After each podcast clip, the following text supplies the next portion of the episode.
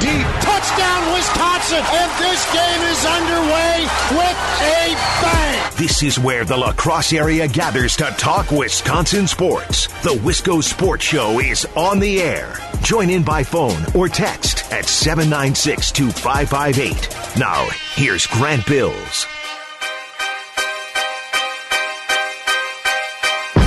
We're going to hit for the cycle today. Right? We're going to cover just a little bit of everything. We're going to start with Packers.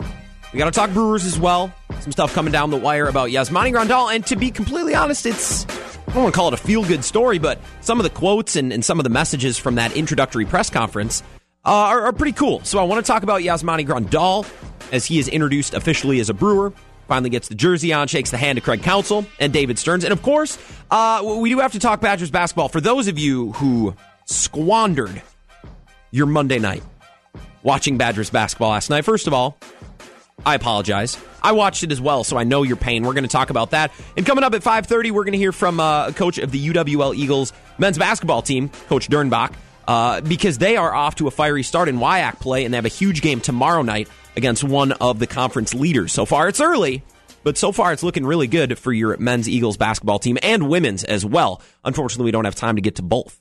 I would love to talk about both. But let, us start with the Packers. This is the Wisco Sports Show. The Packers are our NFL team. Thanks for tuning in, by the way. We don't want to get off to too too much of a fast start. Hope you are doing well. I certainly appreciate you tuning in.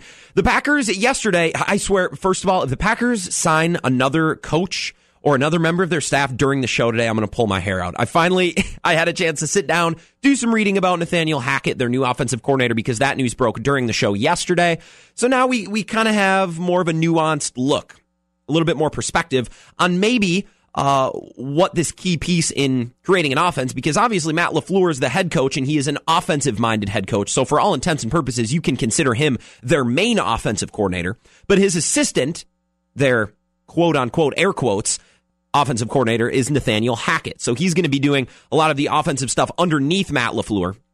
And he was signed yesterday at what felt like what five fifteen, just after the show got rolling. Uh, so we finally have an opportunity to talk about it a little bit today. Those of you who just even took a glance at the situation will know that he was in Jacksonville for the last couple of years, and well, that'll tell you a little bit of what you need to know. Number one, Jacksonville hasn't had a potent offense minus one year, which I believe is Blake Bortles' sophomore year anytime in my lifetime, really.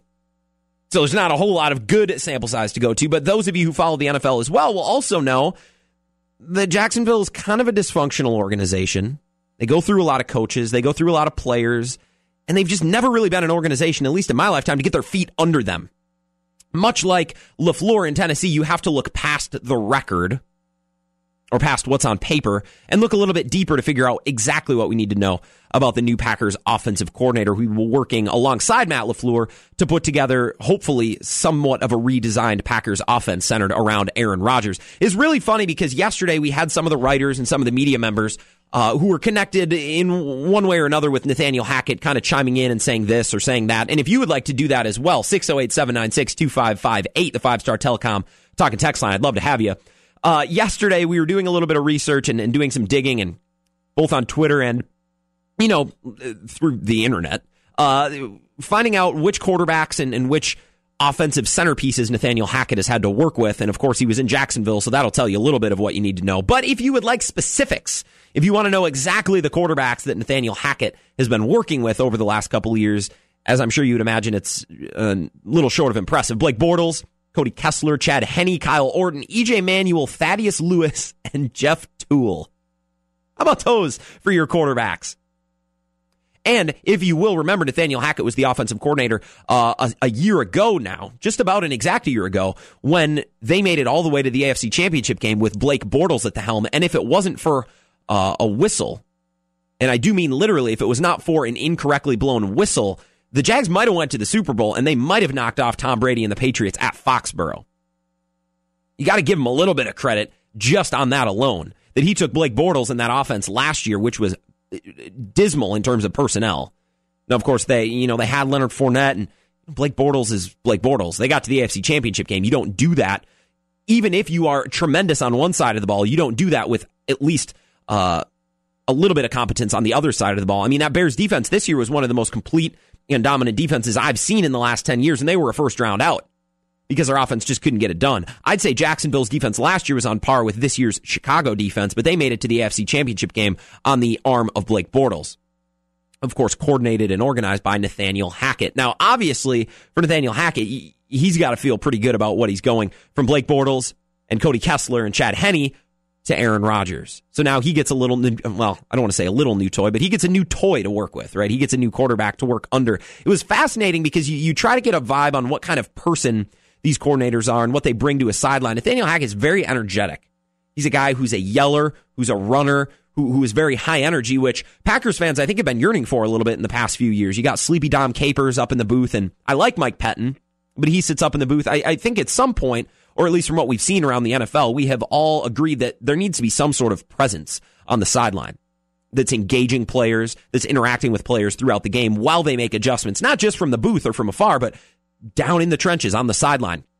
Michael Cohen, who covers the Packers for the Athletic, used to be at PackersNews.com, tweeted this out yesterday, and I think it's a really good peek into maybe what the Packers are getting into. He says, I covered Nathaniel Hackett in college when he was the OC at Syracuse under Doug Marrone. In addition to strong football acumen, Hackett brings tons of energy. He was so emotional during post-game interviews, both happy and sad, that the SIDs asked him to cut back on the profanity. As an example from six years ago, when Syracuse uh, found success with a new goal line package, he said, quote, I went effing crazy when Adonis scored. I was so fired up. He also spoke to Packers tight end Marcedes Lewis, who of course was in Jacksonville the last couple of years about Hackett. He said Lewis raved about him and they remained in touch, called him my guy. A little bit of personable, uh, personable part of his personality as well as really high energy. And, and let's face it, a screamer and a yeller on the sideline does not make an offense, but pair that alongside a head coach and offensive minded coach and Matt LaFleur, who is a little bit more composed, a little bit more calm. And I think as a head coach, you have to be. Assistant coaches can scream and yell and throw things. When a head coach is doing it, it's it's kind of an odd look, I would say at least. And and I think it's it's a good contrast to have on a staff. LaFleur, from everything we know, is very relaxed, very composed and calm, kind of even keeled throughout the course of a football game. And Nathaniel Hackett is the opposite of that. Very emotional, rides high, rides low, and probably is that's a good way to connect with players. And I think when you when you talk about this whole LaFleur situation, we're not looking at any of these coaches in a vacuum. We're not looking at LaFleur and saying that personality is good or bad. And we're not looking at Hackett and saying, well, that sideline manner is good or bad. It's all becoming part of a bigger picture. All of these coordinators and these coaches are ultimately going to be working in conjunction to create the same product right? And I think diversity on a staff, we talked about this last week when we were talking about Pettine and LaFleur and how they might put together a staff in terms of, well, will they try to pick coaches off of this coaching tree or, bring some buddies that they've worked with? I think it's great to bring coaches from all sorts of systems and all sorts of organizations, even if they don't have previous connection. LaFleur and Hackett don't have a lot of mutual ties, but that's okay because I think diversity and contrast throughout a staff is a good thing. And I think it's, it's a great parallel to look at Mike McCarthy. Not only was Mike McCarthy there for 14 years, but he had a lot of he had a lot of consistency in his staff. Joe Philbin was there in and out, but Joe Philbin was there for a long time. James Campen was there for a long time.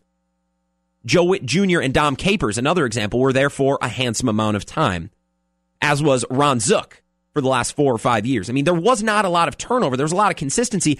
And I think when McCarthy's message starts to get stale, as we've all started to say, that's one thing. McCarthy's message getting stale is one thing. But when the entire staff is made up of long-standing McCarthy replacements who are an extension of McCarthy, both in their mindset and their football acumen, but probably in their personality as well. When McCarthy's message starts to get stale, there's not another assistant there to say, "Hey, McCarthy, I, Mike, I'm noticing this. I think we got to, I think we got to tweak this. I think we got to touch on this." There's not an assistant saying, "All right, McCarthy is Mike's being real calm on the sideline today, and I just think we need a shakeup. Let's go. And all of a sudden, he's screaming, he's yelling, he's jumping up and down, trying to reach those players.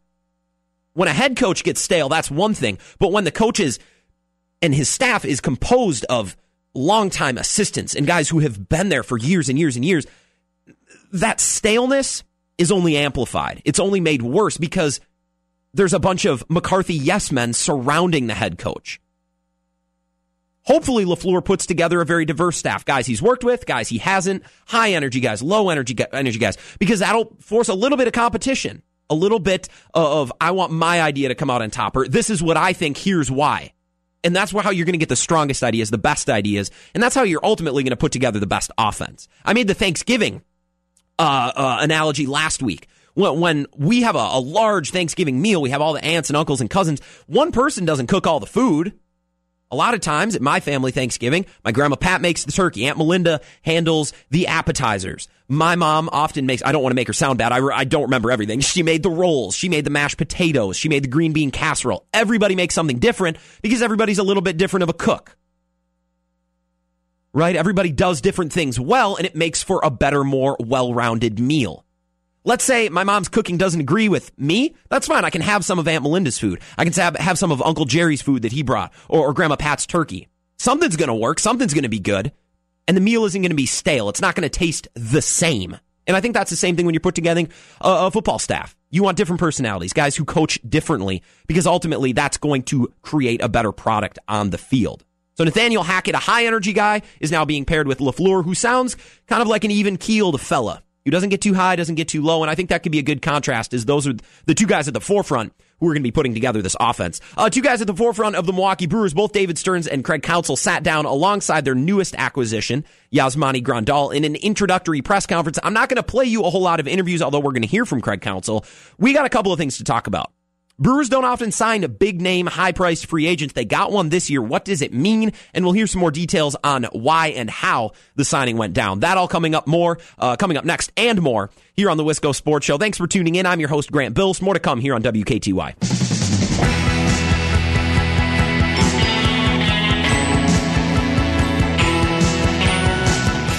The Wisco Sports Show rolls on here on WKTY.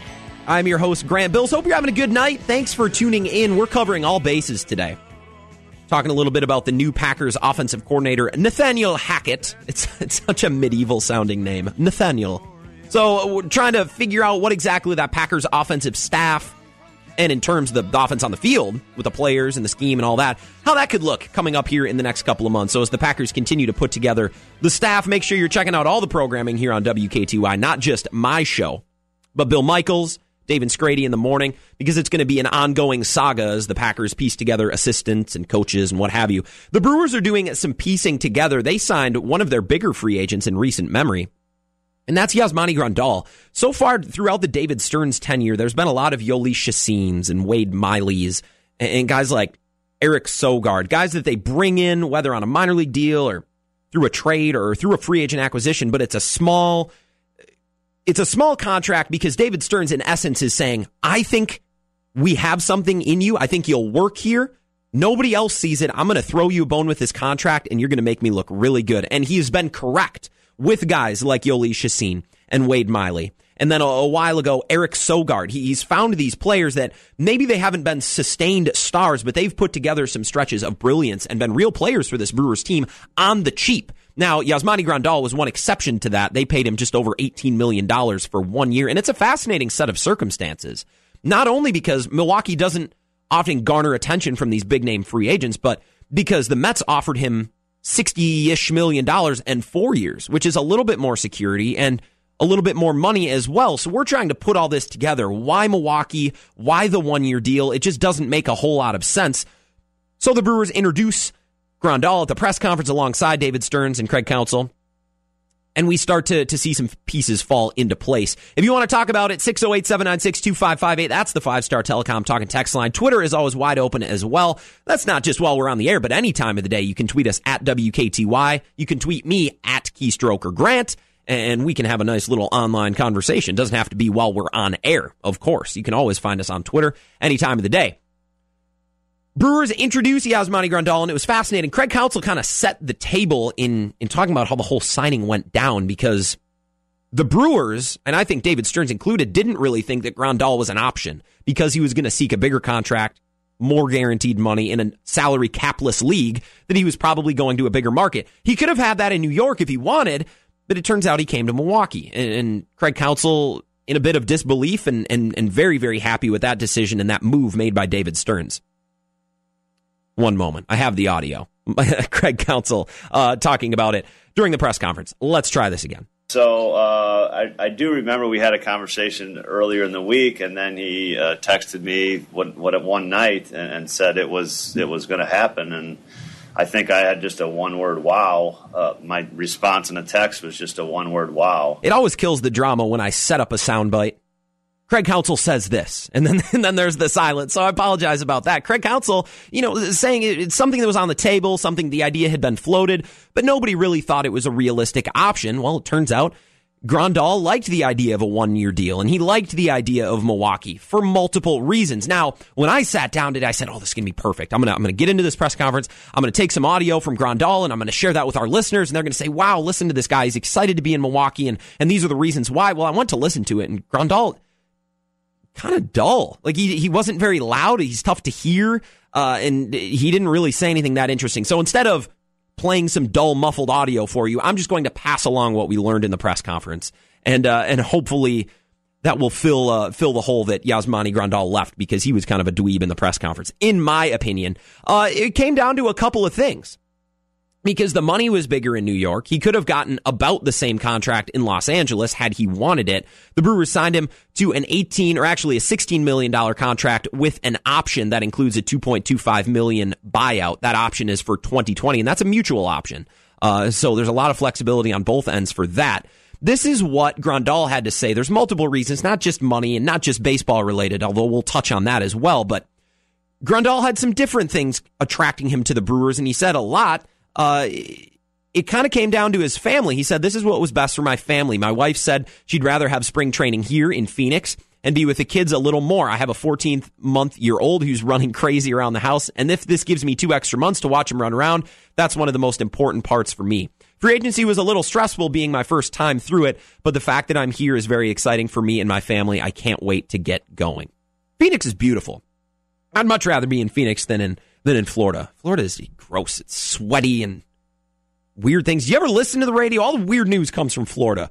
All the people in Phoenix are people from Wisconsin who have retired and don't want to live in the snow, so they're down there. So if Grandal likes Milwaukee, he should, by extension, like Phoenix. He also talked, he loves the Brewers team.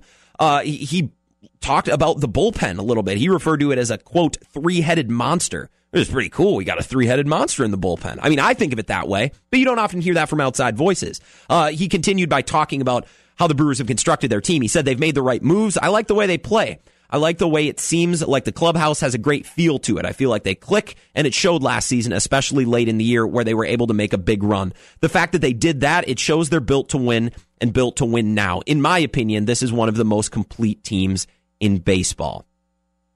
Some some excitement, some enthusiasm from Grandal about the team he's joining. Although, if you're a free agent, you should be enthusiastic about wherever you're going because ultimately it's your decision.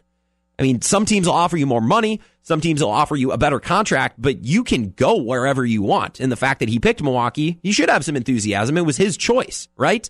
Uh, and, and I think when he talks about the locker room and the clubhouse and he feels like it clicks, he said, I, I think this is really important. And this transcends just baseball.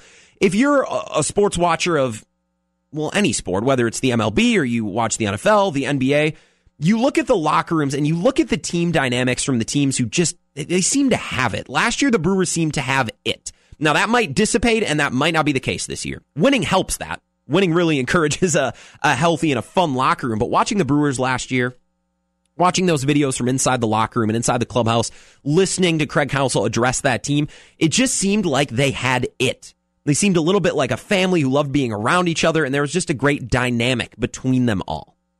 And another great example was this year's Chicago Bears. I think seeing videos from them after games. They called it Club Dub. They would go in there, they would play music, they would prop up Matt Nagy. It showed that they had respect, and they not only treated him as a coach, but as a family member because they wanted to be around him after the game. They wanted to show their admiration and hang out and party and have fun in the locker room after wins. And I think that's it's it's not necessarily tangible. It's not something that shows up on a box score or on a newspaper headline. It's just something you feel. It's something you see if you watch and follow a team closely. Erik Kratz was a great example. A couple years ago, Eric Sogard. These guys who maybe aren't all star players, but are big locker room guys. That all plays into that dynamic. That all plays into that energy. As Grandal says, feels like they click. And I would tend to agree. Now, that can change on a year by year basis. So just because they're in Milwaukee and just because they play in Miller Park and they had a good last year doesn't mean that's going to be the case this year. That's not what I'm saying. But in a bubble, the 2018 Milwaukee Brewers had it. In a bubble, the 2018 19 Chicago Bears had it. Even though they didn't end up winning a Super Bowl or anything, they were the best Bears team in, in nearly a decade.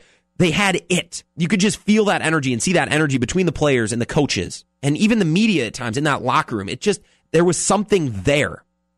And I think that's something to be said when choosing a team, especially a team that's trying to compete and trying to uh, pursue a World Series berth. I, I saw some narrative, and we're not going to get into it necessarily today. We might in the future, depending on what else Milwaukee does during this offseason. But, you know, does this change the stigma around Milwaukee's free agency? Is it now a destination? Has this has this broken through a, a glass ceiling of sorts? And now is this going to open the floodgate for more free agent signings? I, I, I would put a word of caution on that. I mean, it's interesting because they say the same thing about Green Bay, right? That, that nobody wants to come, no free agents want to come in Green Bay.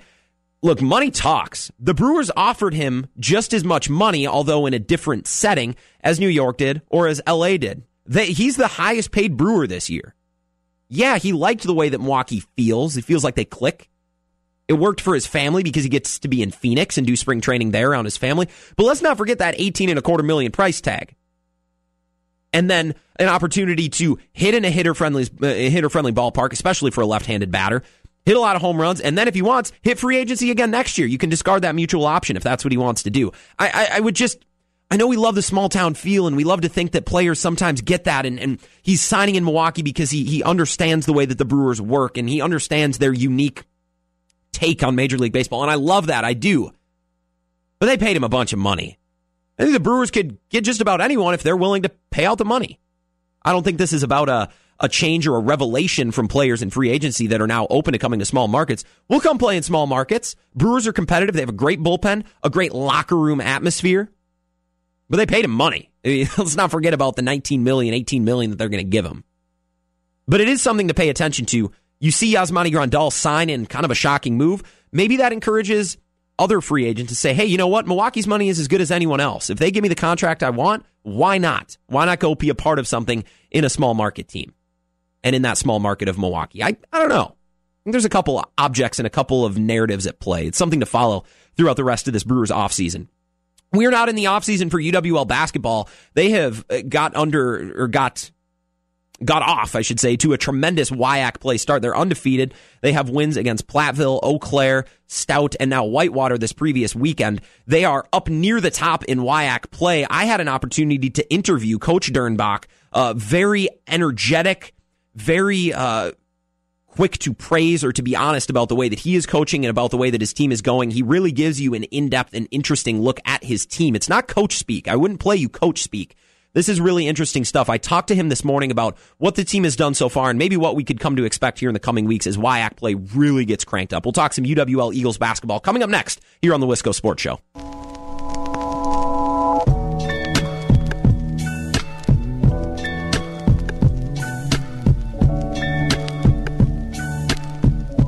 This is the Wisco Sports Show here on WKTY.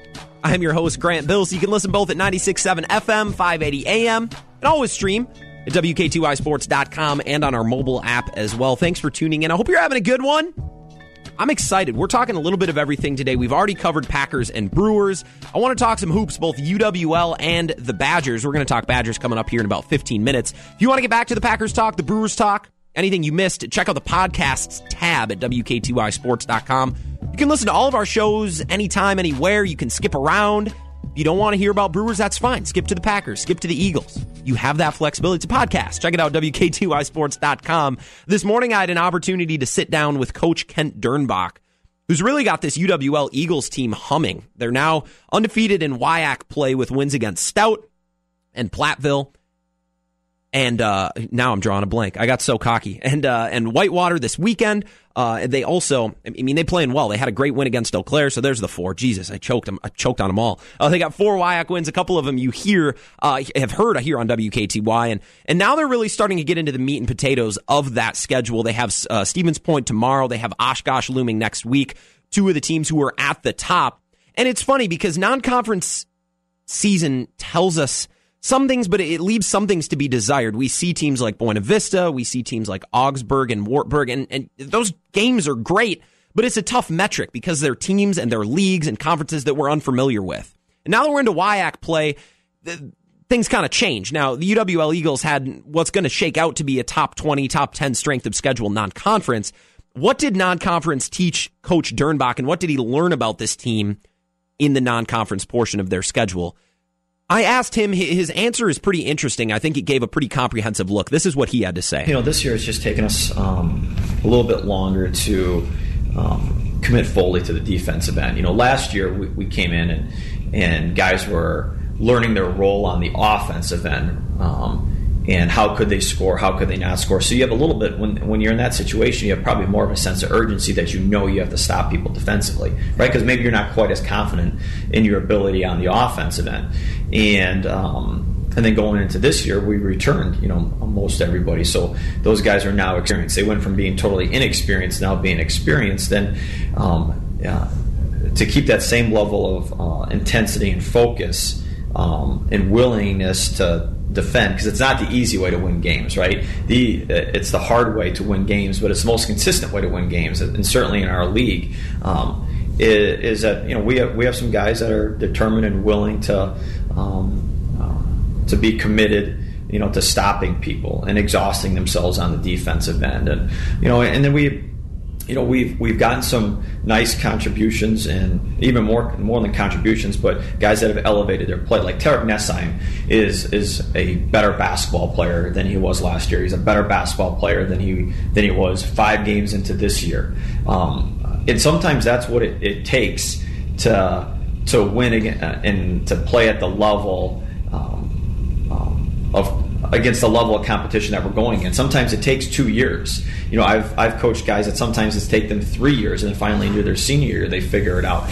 And and Tarek, the and, and, when that light comes on, it's hard to turn it off, right? You don't want to turn it off. But Tarek figured it out. You know, right after we um, we had a tough stretch we, you know we were at three and three. We came home from Central, um, you know, at three and three, and and and he's been playing at really, a really really nice level and consistently at a nice level. Now he didn't, he didn't have a great game against Whitewater, but um, um, where he struggled from the field, but he was still able to help us, and um, so you know that's that's an um, certainly an improvement over.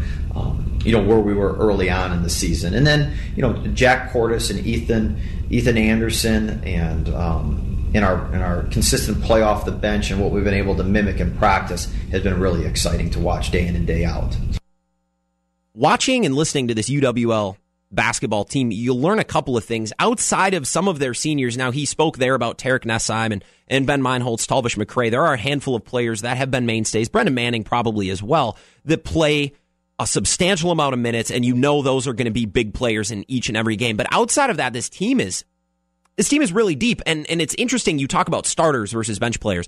This UWL team has a lot of players who might not necessarily start. They might start the game on the bench, but they play near starter minutes. I wanted to hear about guys uh, like Ethan Anderson and Jack Cortis. You heard him talk about Ethan Anderson, the, the freshman from Black River Falls, Sam Burkhart, Luke Norsha, guys who don't start, but play close to starter minutes. If there's rhyme or reason or, or what advantage does that give the team when you have guys who yeah, aren't in your starting lineup, but you can lean on them for a hefty amount of minutes night in and night out. What I love about our team is we have some versatility, Grant, where we can. Um, we can play bigger at times. You know, we can play. We have Josh Dalkey and Colton Holman. Now they're younger and they're developing, but we can play bigger. And and Tarek um, at six five you know, but he he can move his feet and, and defend in the post at six five. So we can do that.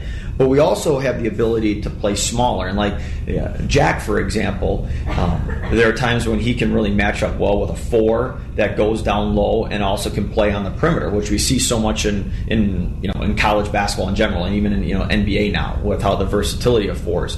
So like you know. Um, so Jack sometimes to be able to play at the four, you know, and and then Brendan Manning can guard on the perimeter a little bit, and he can bang down low. And Ben Meinholz, because of his length, you know, can get a few minutes on on a bigger guy, you know, too. If we're doing a good job pressuring the ball and we just don't let the ball go inside. So.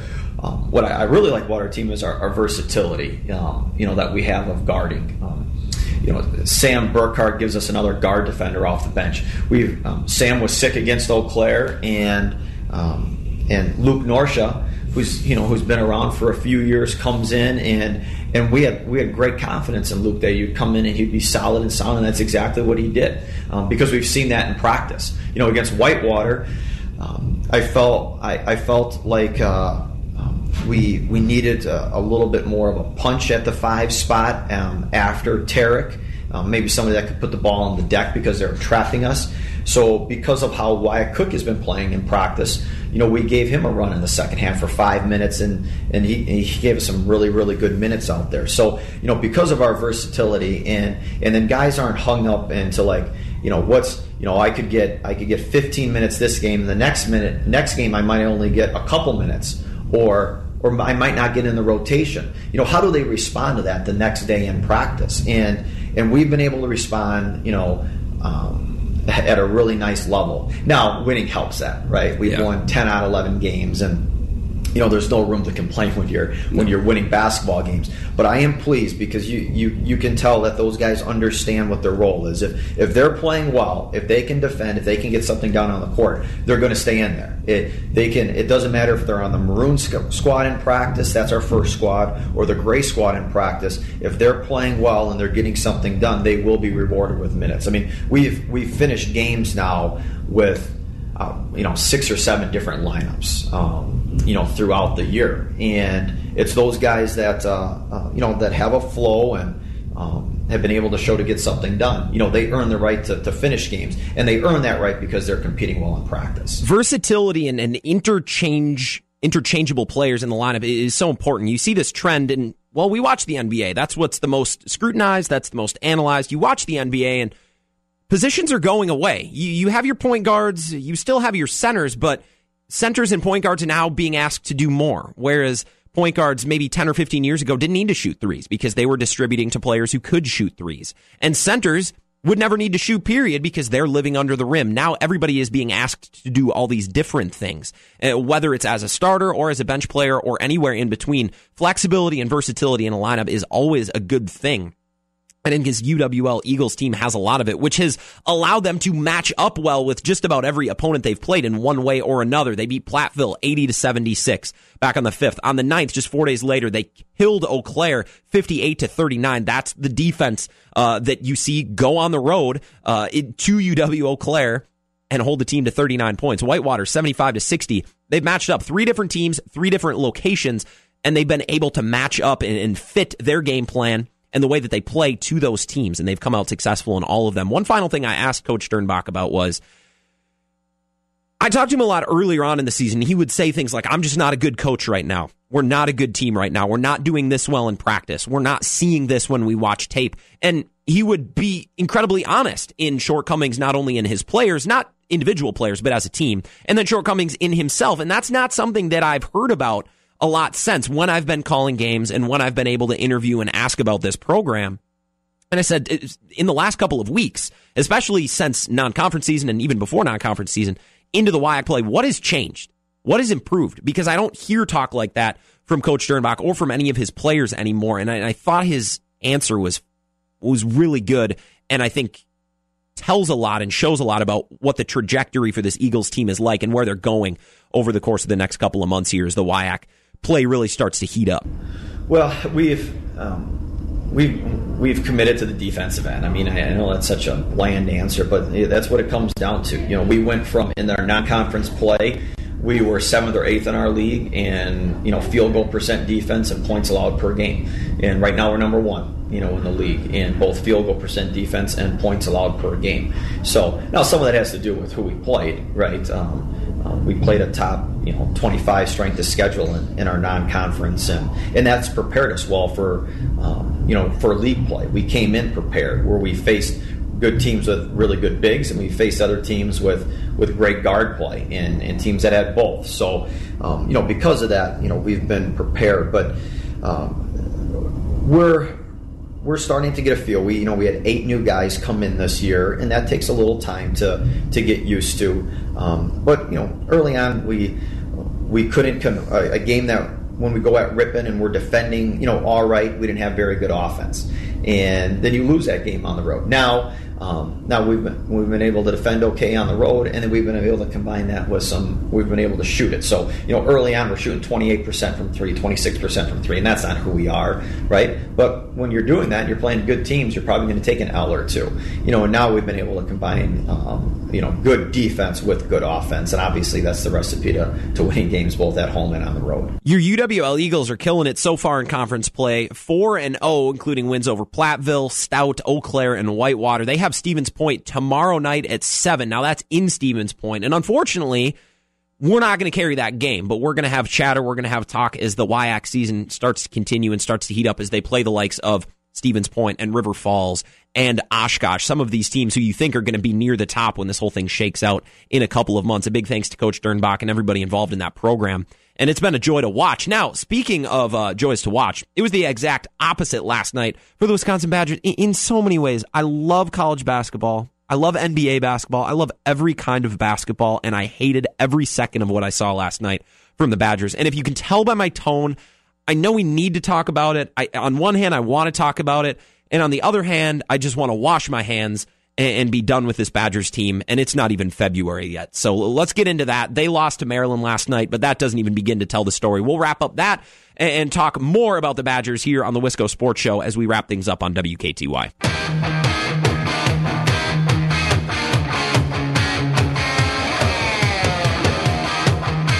Final segment of the Wisco Sports Show here on WKTY. I'm your host, Graham Bills.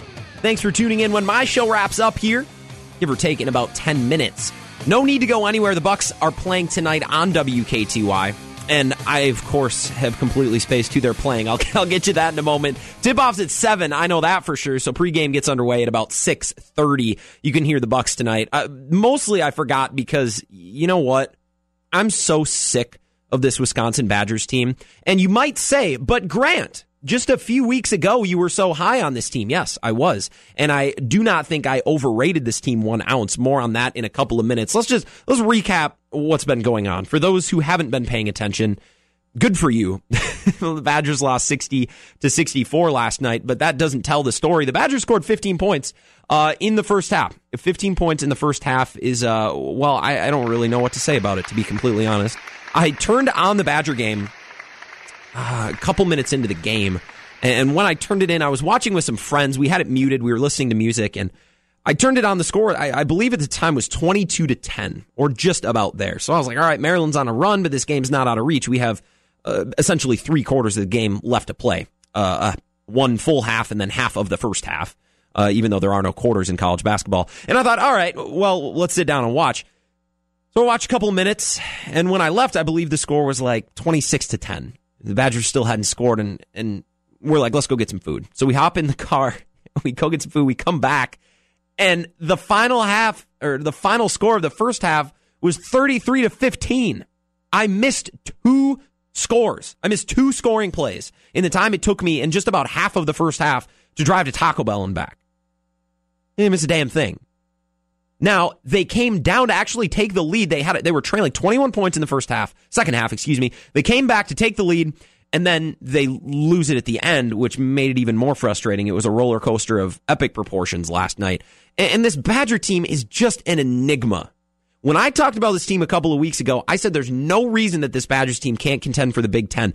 And contend and win is two different things. Keep that in mind. And I still believe that. I look at this team on paper and they absolutely should be able to do that. This Badger basketball team, for most of my life, this started under Bo Ryan and has continued in some sense under Greg Gard.